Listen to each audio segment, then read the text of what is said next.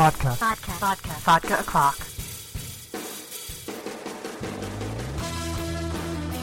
Hey everyone, and welcome to another episode of Vodka O'Clock. I'm your host, Amber Love, or on Twitter at Elizabeth Amber. And you can support the show and the website by going to patreon.com slash Amber Unmasked. It's real simple to do, and you just sponsor me per month. If you have any questions, just, you know, shoot me a tweet or a comment or an email. So joining me today is my old friend Steve Bryant. We're going to talk about his great new project with my other friend Mark Stegbauer. Steve, hey. Hey, how are you? I'm good. So this is going to be a super fun conversation because we're talking about like Scooby Doo paranormal stuff. um, now I know that when I did some research on your project Ghoul Scouts, coming out from Action Lab, one of my favorite publishers. They're awesome that uh, that Ghoul Scouts was like years and years in the making. So hey, why does it take so long to make comics? Oh, I'm sure this is not going to come to, as any surprise to you, but finding the the right artist for a book. Um, you know, comics are a, mis- a visual medium or a visual medium. Apparently, I'm talking too fast. No, um, comics are a visual medium, and uh, even though I write and draw other stuff, um, or sometimes just draw stuff for other people. Um, when Ghoul Scouts first started to develop, um, I, I, was just not the right guy to draw it. Um, I wanted it to have kind of a, a Ben a Ben 10 type of sensibility, and to have just a very clean, all ages type of style. And it was nearly impossible to find somebody that that worked for. Um, and then uh, I saw uh, Mark Stegbauer's. Um, how many times can I say um? By the way, it's a drinking game. It is. Uh, it's fun. I got my Cosmo ready. Oh, good. Uh, but I, I, saw Mark Stegbauer's Doctor Doctor Goyle, which uh, he writes and draws, and um, yes, funded through Kickstarter. So thank you for the sponsors. Yes, and uh, like Mark is known. Well, like on Twitter, he's Inker Mark, um, and he's he's a terrific inker, but I, I just don't think he gets enough credit for being such a well-rounded cartoonist and storyteller. And yeah, I I kind of always try to you know admire that aspect too, even though I mean because it's one that you can't be a good inker unless you are a good artist. Right, exactly, and he just has such a fun. Um, style. It it had the right amount of detail. He can he can do spooky, which to me is very important. The tone of the book is spooky. It's not scary. It's not terrifying. It's not horror. Um, you know, your your Scooby Doo comparison was was pretty spot on. I think it's it's an all ages type of book. Um, you know, unlike the the traditional Scooby Doo stuff, you know, the monsters are real, but and, and, and there's some danger to the kids, but overall the tone should be, um, you know, goosebumps level to where you could give it to a seven year old and they're not going to be freaked out by it. By the same token, you know, we try to put some some layers on there to where if you're 13 or whatever or an adult, hopefully there there's some fun in there.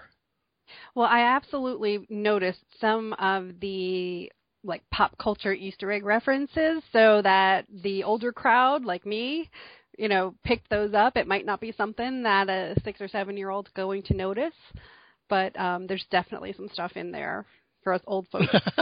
well, we tried. Um, and like with with some of the back matter, uh, Chris Chris Murrin, who edits the book, like uh, in issue four, we've got a bunch of um, like official handbook of the Marvel Universe type of stat pages for each of the kids.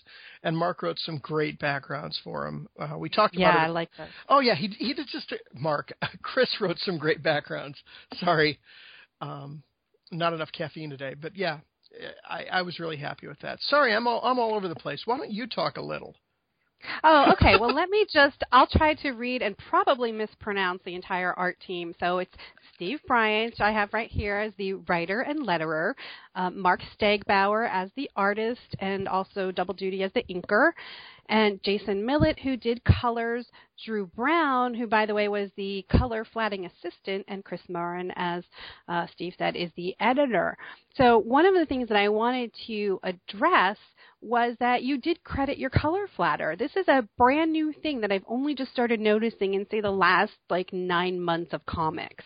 So Drew Brown, kudos, yes, you're getting credit. So how did that happen? Was that your thing that you said he needs to be in there, or was that Jason's, uh, you know, insistence as the color colorist that uh, that his assistant got put in there? Um, Drew, Drew's an old friend of mine, and I was originally going to flat it myself, uh, but I didn't have the time, and so he he kindly stepped in, so that was great, and I wanted to give him a credit for it, and uh, uh, Jason had no problem with it. Oh, Jason Malay, by the way. Malay, Yes. awesome. See, I knew I'd mispronounced somebody. No, I no, got marked right. you got everybody right, uh, except Jason, but that's okay. Um, but uh, you know, Jason was cool with it. No, nobody minded. You know, it, it doesn't cost anything to give to give credit, and I feel like everybody on this team worked so hard to get it all done. Um, there was a real, you know, esprit de corps kind of vibe to it to uh, to getting the book done. So, yeah, So then, who um, is responsible for the cool, snazzy? Like you mentioned, the back matter, and I know that that takes um, a specific eye to do the graphic layout. It's you know, it's not the same as the comic page layout. So you've got first of all things like the cover, and then the inside cover, and then you've got these cool back matter pages. So was that something handled by Mark as the artist, or was that by you? uh, that was handled by Steve, the obsessive control freak. Uh, Awesome. so yeah, I did all the graphic design and production, um, and Chris wrote the uh, the like I said the last issue back matter, and I laid it out.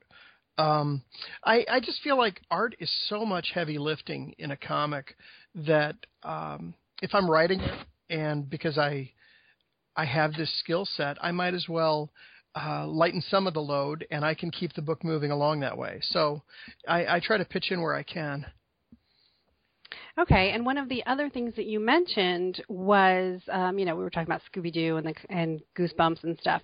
That Action Lab has a new rating system. So if you guys listening go back to my uh, episode last year, which would be 2015, New York Comic Con at the Action Lab panel, they ran through their brand new ratings systems to explain you know, the age groups and the reasons for them because sometimes it's not about just knowing the words but it's about the content inside. So ghoul scouts is rated e and there's no pools of blood and there's no girls in their underwear. Like you know horror movies tend to do. Right, right. so you know so we're, it's specifically that this is for an all ages kind of thing but it's not their all ages category. It's more of like the 9 plus Yeah, there there are a couple of themes in there that um you know, I I don't think that it's m- maybe a 5-year-old, but I don't know. But you yeah, know, like 7 It's still zombies. It's still. I mean, it's still creepy zombies. Right. So yeah, like 7 to 9 because there there are some uh instances of peril to the kids and there is a real threat um but it doesn't go super dark. But you know, it's it's enough hopefully that you know a kid of like nine is gonna have a few moments where they're going, "Oh my God, what's gonna happen?" You know, because that's part of the fun of of, the, of that genre too. When you're when you're that age. And one of the um, the things that really stood out to me um, in well, let me just uh, sort of cover like uh, there there are boys uh, and there are girls, and then there's a couple of adults who have significant roles. But um, interestingly, the scoutmaster, who is like a significant person, is not actually there, um, but his presence is. And but Miss Miss Chung, who hangs out in the library, and uh, you could tell that she's really worried, and that there's something, some connection from her. We do learn about as the story goes on, but it, um, we meet the cast. We get the first look at zombies in issue one, and then the girls and the boys come together, and they have to decide if they're going to work together as a team or if they're going to split up and see if they can handle things on their own. So um, obviously, if you've seen the covers and the promo images and stuff, you know that the girls and the boys decide to team up. So uh, it's sort of equally matched here, and I know that in the history, this was going to be called like Zomboy Scouts and be about boys. So, um, you know, what was your thinking when you finally said uh, the girls are going to play a really significant part and they they're going to get equal credit here? Um, my my initial thought behind it, uh, my son was in Cub Scouts, and um, I had a, a back and forth discussion over email with a friend of mine, where, you know, we were catching up over what we had done over the over the weekend, and she had played like Dead Rising, and it was a weekend when I didn't have my son, so I just drew comics, and I made a joke to her that I one day hope to have as well-rounded of a life as she does. And uh, she went on to say, you know, I don't know that playing a video game where you're shooting zombies equates to being well-rounded. And I said, oh, it's totally well-rounded. It's in my son's Cub Scout manual, you know, page 147, zombie killing. And uh, you know, ding, the light bulb goes off. Uh, this would have been like 2007, I guess. And um, yeah, it's so weird because since we came up with the idea for it, we wanted them to to fight other monsters too. But since that idea blossomed, there have been so many things that have like hit kind of around it, but none of them have had the all ages quality that this one does. So hopefully we're you know still on on safe ground.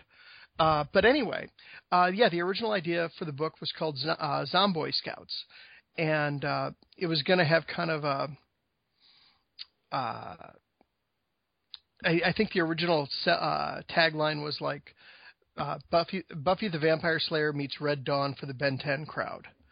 Is how we we encapsulated it, and the idea was at the end of volume one, the boys would decide they're going to be patrolling, and it would end with a cliffhanger where you know after vanquishing the zombies and realizing there are other things that go bump in the night, they're patrolling in like an epilogue, and they come across a group of girls that are doing the same thing and that was going to set up uh, the second Zomboys volume to be Ghoul Scouts, which would be volume two.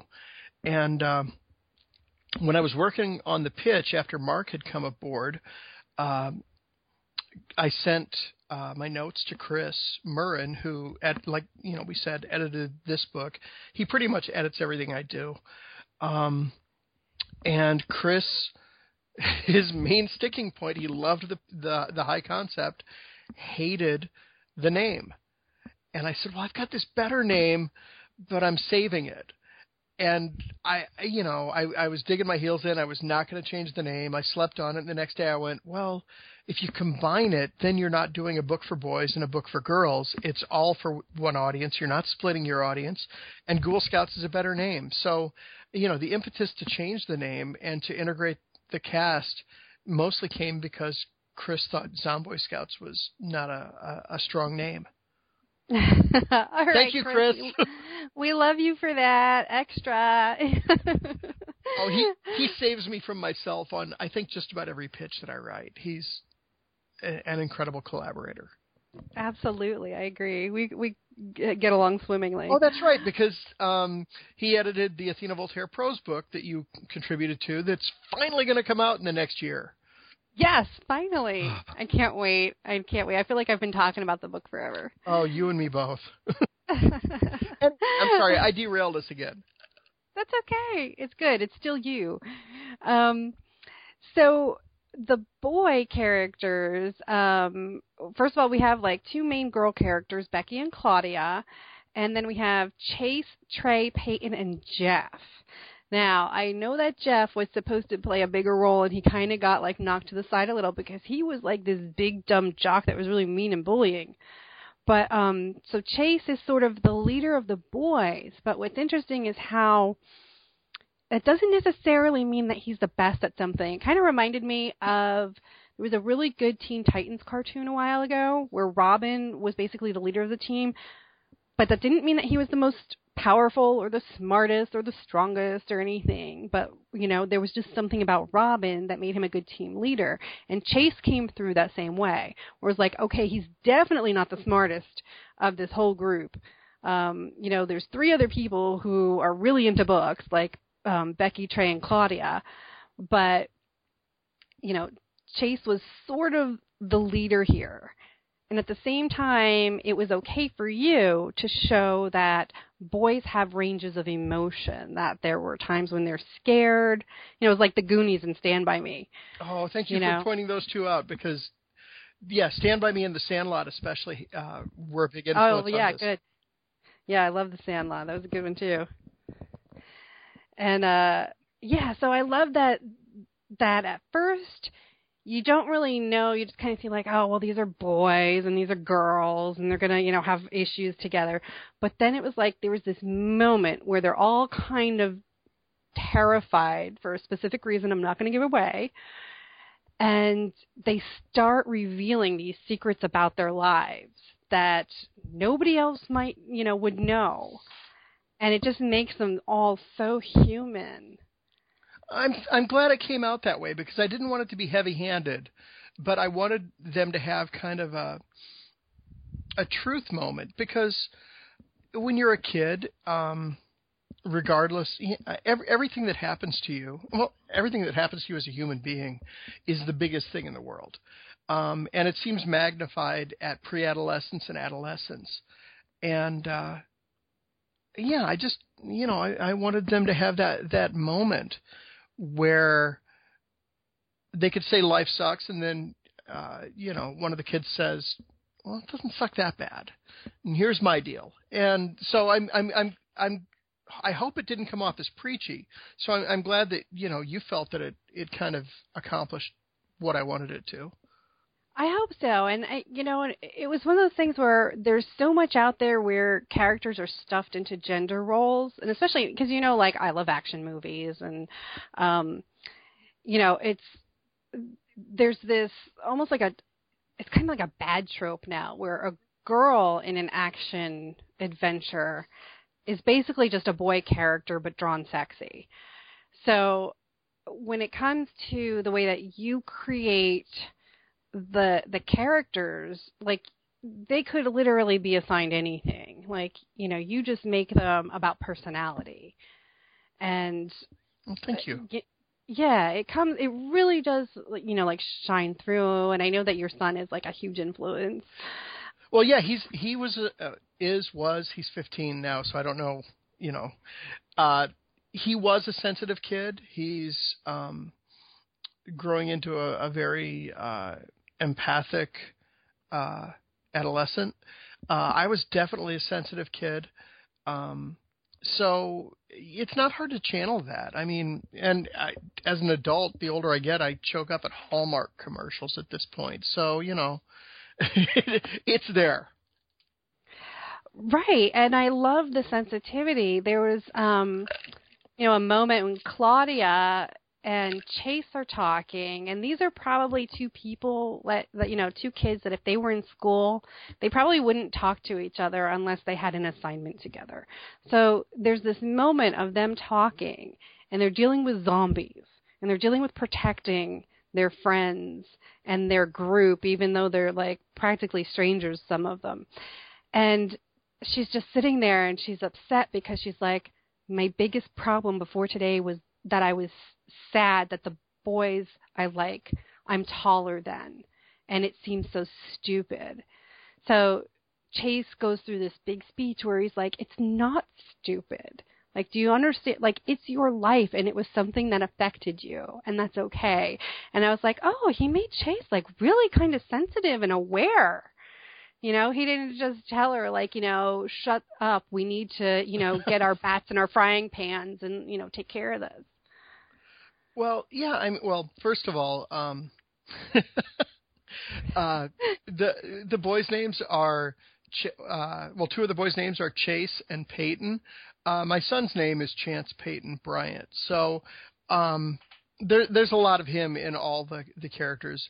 Uh, all five of the kids actually have some element of both him and or me.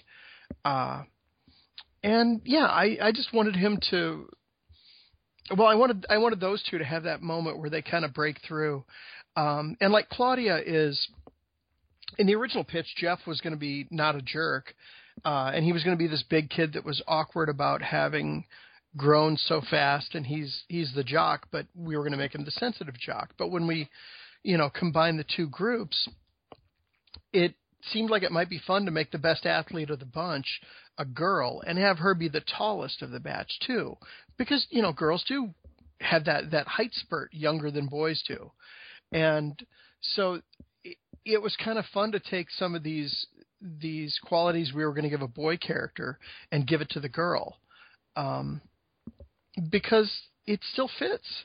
You know, that's just the way kids are. But it totally fits. I mean, it's like every day there's another disaster in our real world. I mean, there's earthquakes too now. There's, you know, Flint water, there's Newark water and schools being shut down. I mean, there's always a disaster. And I end up personally sometimes feeling like, what the hell's wrong with me? I cannot complain about my life. I have food, I have shelter. and, you know, it's like, it's not the best situation right now, but there are people worse. And someone told me, they're like, you know what, there's always going to be somebody worse. There's always going to be somebody worse off than you. Always. Just like there's always going to be somebody better off than you. Yeah. Well, and it, so that was something that I just felt in that scene.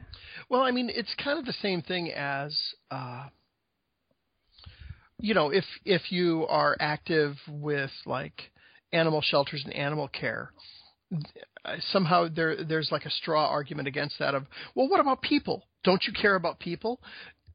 can't I? Oh yeah. Can't I care about more than one thing? Um, yeah. Can't the the stuff that I'm going through in my life resonate just as large to me as a, a horrific tragedy of um, some other people half a world away? I can still be glad I'm not in their shoes, but also, you know, feel my own emotions for whatever I'm going through. Yeah, I just had a uh, you know a couple of days worth of internet trolls where that very thing came up, and I was like, "Hey, look, yeah, this is what I'm complaining about today, and this is what I'm fighting against today. But you know what?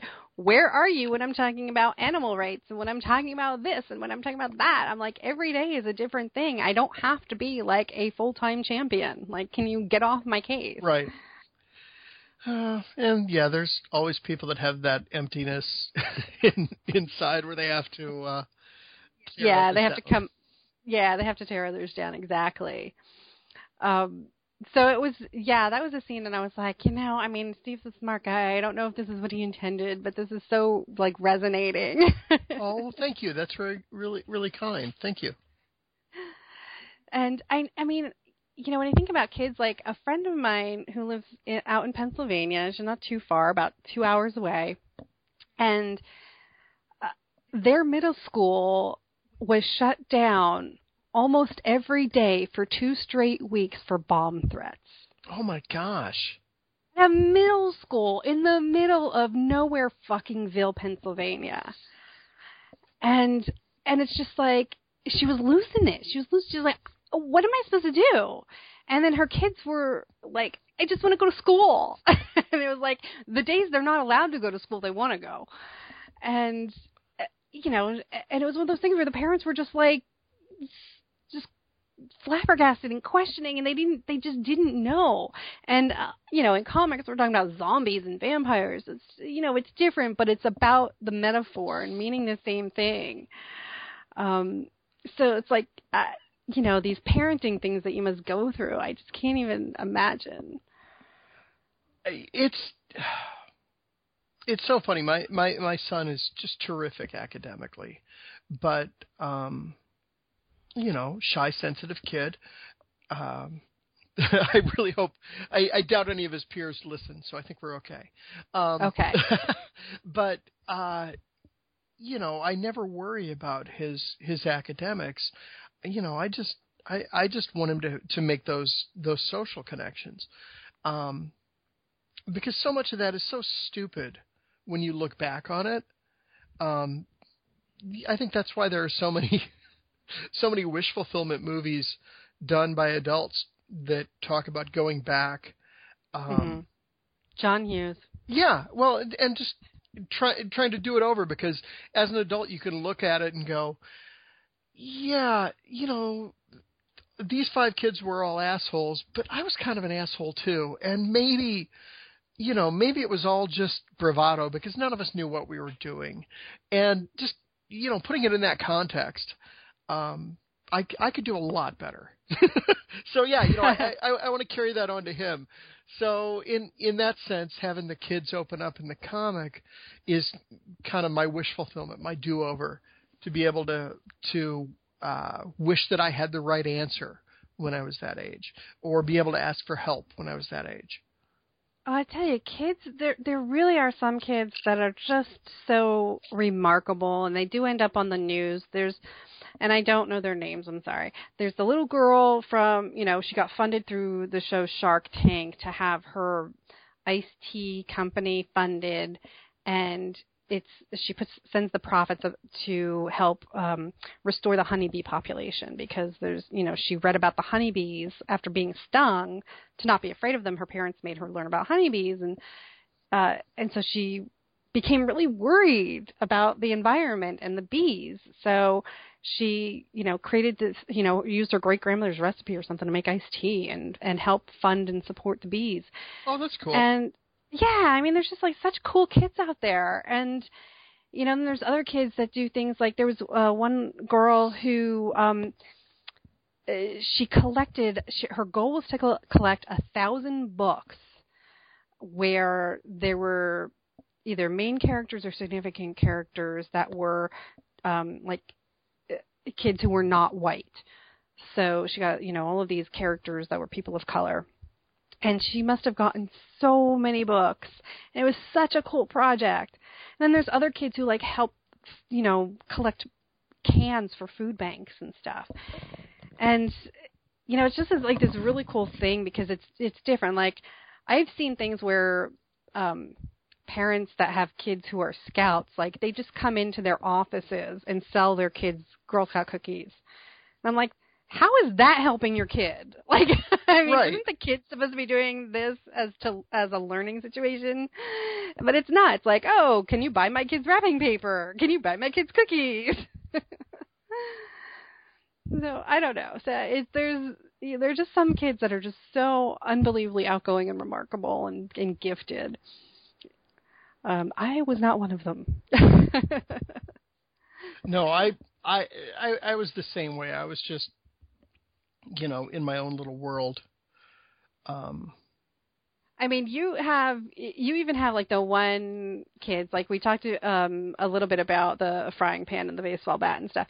They're they're clever in the, in this sense, and maybe this is the video game culture because um I grew up in a different time with Ataris, so we didn't really have things like first person shooters and picking weapons and stuff.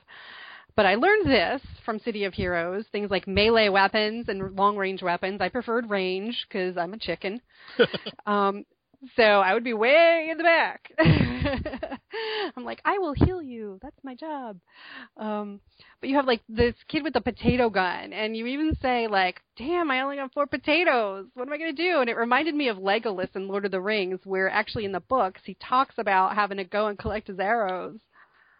Well, it's like, yeah, you're gonna run out of ammo, kid. we we had uh, a running count because uh, the smart kid, the, well, the the biggest brain of the group, Trey, had built himself a potato gun, and he he finds it when they go to the camp. I, I hope I'm not being too spoilery, but we at one point we decided he would have four potatoes. He could shoot no more than four potatoes, and so we don't show him picking those up, but we, it's it's unspoken that in between scenes he's picking up those four potatoes, and so when I would do kind of the the fight scenes to Mark, I, I try to leave that sort of thing open so that he can stage it however he wants to and kind of play to his strengths.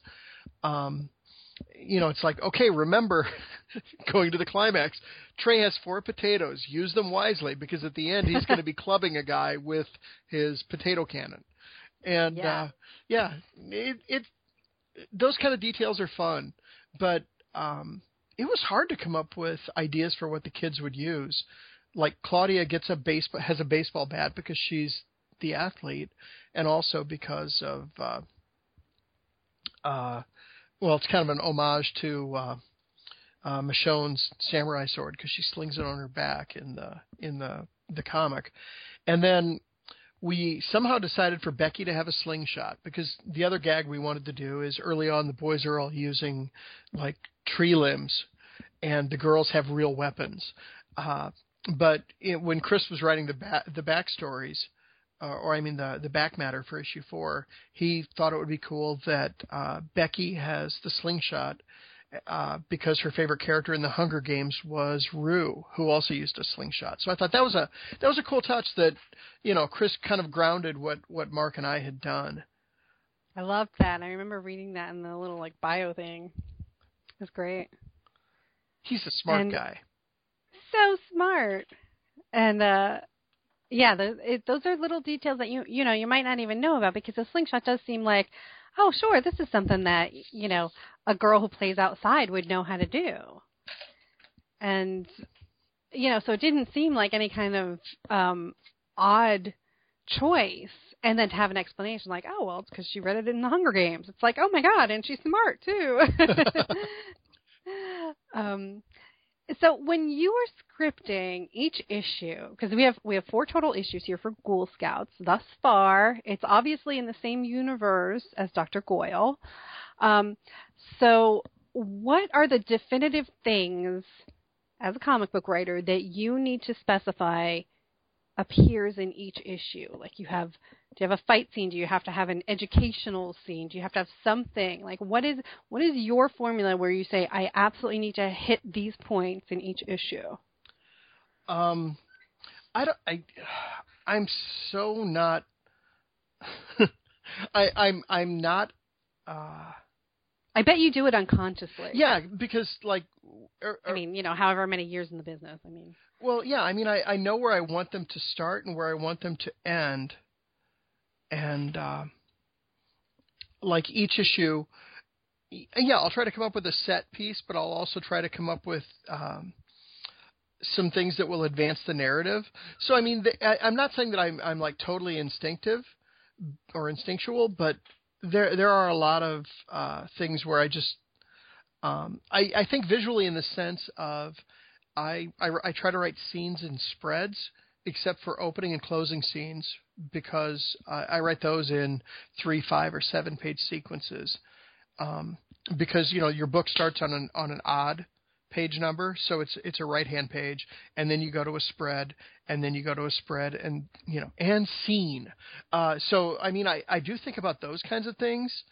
Um, but has that changed at all with the digital market?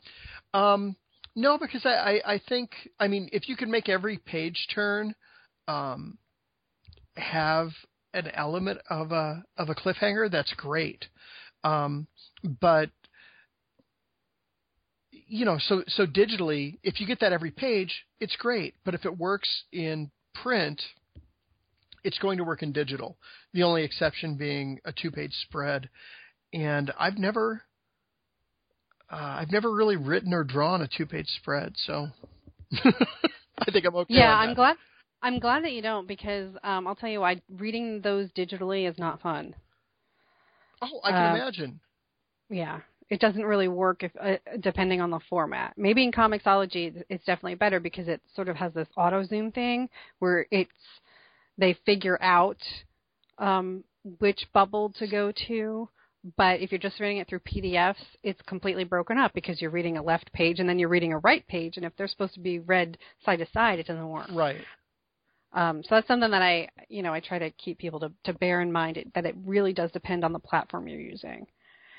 Um, but before I let you go, so one of the things that uh, there were two left things I had left to talk about. One is variant covers, and the other thing is setting because you did bring up settings and scenes. So variant covers, I saw a lot of familiar names there: Mike Norton, Phil Hester, Sean Izaakse, Jamal Igle. These are just like a few of them. So when it came to making variant covers, was that something that you know you arranged, or did Action Lab say, "Hey, you know, what would really help was that is variant covers"? Because I mean, I'm, I'm I'm astonished that people still love variant covers because they're I mean, they are fun, but I just look at the JPEGs. I mean, you know, I don't like. Well, yeah, I I've never been a big variant guy, um, and I I I detest the idea of variants that are um, like incentive laden, like buy 50 copies and you get this one, because I, I feel like that's um, that's exploitive. But um, you know, in in this instance, uh, when I, and I, I, don't think I'm telling anything out of out of out of school here. Um, Action Lab is uh, just a really cool together publisher. They send a uh, a handbook um, on for for creators. You know, when when you get a book there, they send you a handbook that talks about how they want their files set up. They talk about the the benefits of um, variant covers. I, I shouldn't say benefits, but they talk about like the cost involved you know, it costs X dollars to change out the plate at the printer and stuff like that. Um, you know, you can do it, but there's going to be that cost off the top. And um, I, I've softened on variant covers because, like, TV Guide does them at this point. You know, Entertainment Weekly does them. So I, I, I think it's a part of our culture, and if we can have fun with them, uh, and again, not make them incentive laden, it it might at least get someone to test drive your book that otherwise wouldn't. So uh, Mark suggested a few um, a, f- a few friends, and uh, we just kind of built a, a, list from there. And we we know such great people. Um, I'm and that that's not bragging. I'm just really touched with by by what everybody turned in because you know Mike's cover and Jamal's cover and Phil's cover and you know Brent Schoonover and Axer from uh, or Oxer, I think it's pronounced, from. Uh, uh, I know him from Twitter, but I don't know how to pronounce his name. well, yeah, yeah, he he drew um, Arrow Girl, and then yeah. you know um, Sean, whose name I I would butcher from Stray, did a beautiful cover, and then you know it was a chance for for Jason and I each to to add a cover to it also. Um, did I mention Brent Schoonover? If I didn't, yeah. okay. Um, yeah. But you know, all together with the with the regular co- covers, uh, I I really did kind of change my stance on variants because it is kind of a nice way to to get some different looks at at your characters. And you know, I I I don't want us to abuse it. I don't want to be one of those books that does like nine variants. Um, I think two per issue is the max. Um, I'm going to have one per per issue with Athena Voltaire, except uh, the first issue will have two. So, you know, hopefully we're doing it in enough moderation to where it's not abusive. Okay. And so then the very last thing that I have, because I know that you have short amount of time, is I want to talk about the setting because there's um, you've created an entire city, Full Moon Hollow, and then you've got a significant location, East Side, what they call the Horror House, which is you know the big spooky mansion. So through all of entertainment history, fiction and nonfiction. I mean, just things that are, uh, you know, have stood the test of time, like the the Stanley Hotel in Colorado, or Stephen King was inspired and allegedly saw a ghost or something. Then there's real places like you know Sleepy Hollow and Salem, Massachusetts, and New Orleans. Um, and then you know you have like Sunnydale, you know, from uh, Buffy. Right. So um, so what is the importance of the horror house mansion that you have and do you have favorite spooky places that you actually like? Um, well the horror house was uh, you know just a, a, writing the backstory for it was was a lot of fun. And it was really just kind of a, a way to get the kids to uh, well, of course it'll be the mad scientist's house, you know, that kind of thing. Um, so it, it's significant in that way, and it may or may not factor into uh, the follow-up series because I've, I've got the next two outlined. Uh, so the significance was every house, every every town needs that creepy, spooky old house on the other side of town. Um, but yeah, I in my neighborhood, that's my house. I, I don't really have any any favorites in in real life, but I've said for years that I want to live in a uh, a quirky TV town. Um, I mean, you get some of it in comics too. Probably my like my favorite fictional city in comics is Opal City from Starman. That you know, I just loved what they did with that. Um, but I mean, you know, Twin Peaks or Stars Hollow from uh, Gilmore, Gilmore Girls, Girls? yeah. Yeah. Um, Cicely, Alaska from Northern Exposure, Pawnee from Pawnee. even Yeah. even the version of Niagara Falls from Wonderfalls. All of those, you know, Sunnydale, all of that just kind of informs uh, the kind of vibe I wanted uh, Full Moon Hollow to have uh, the paranormal capital of, uh, of the world. Um, and you know, just naming stuff when when that's your your mission statement, you know, paranormal capital of the world, it's easy to go, oh, well, it's in Hemlock County, of course, you know, and some of that stuff just kind of builds from there. Uh, so do you have do you actually draw things out like a map of where you think the town is or the floor plan of the house or something or does that just is it vague enough that Mark can do what he wants? It's pretty vague, although um, we almost included in uh, the back matter of issue three. We've got the Convention and Visitors Bureau uh, flyer pamphlet. Um, so you see some of the some of the sites of of Full Moon Hollow. We almost put a map in there, but I just ran out of time. But Chris and Mark and I talked about it, so it'll probably have to to come into play sooner or later, uh, maybe in in Arc two or three. Okay. All right. I know that you're short on time. I'm so, so you sorry. Will, you will have to come back and talk about Athena Voltaire, though. Yeah. Um. I think it's going to be solicited in. Uh, maybe for like a September release. So yeah, if you want to talk in what two months? Okay. September. Uh, I, it might be October though. No, I, I think they're going to do the compendium in September, and then uh, the new miniseries in October. So when, whenever you want, you Okay. know where to find me. I do. I do. I'm so glad I know where to find you. Oh, you'll Um, regret okay. it. Everyone does eventually.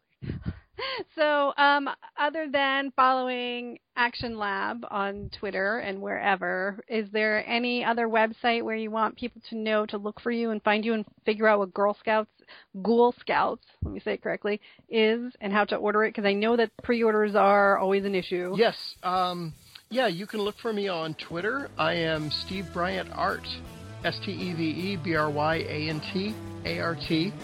Um, and uh, my website is just uh, Steve Bryant Comics, all one word as well. Uh, dot, dot com. Okay. All right, Steve. Thank you for your time Thank tonight. you so much for having me. I'm sorry I've got to run. Okay, guys, you can follow me on Twitter at Elizabeth Amber, and everything else is at amberunmasked.com. Don't forget to go to patreon.com slash amberunmasked to sponsor the show. Thanks for listening.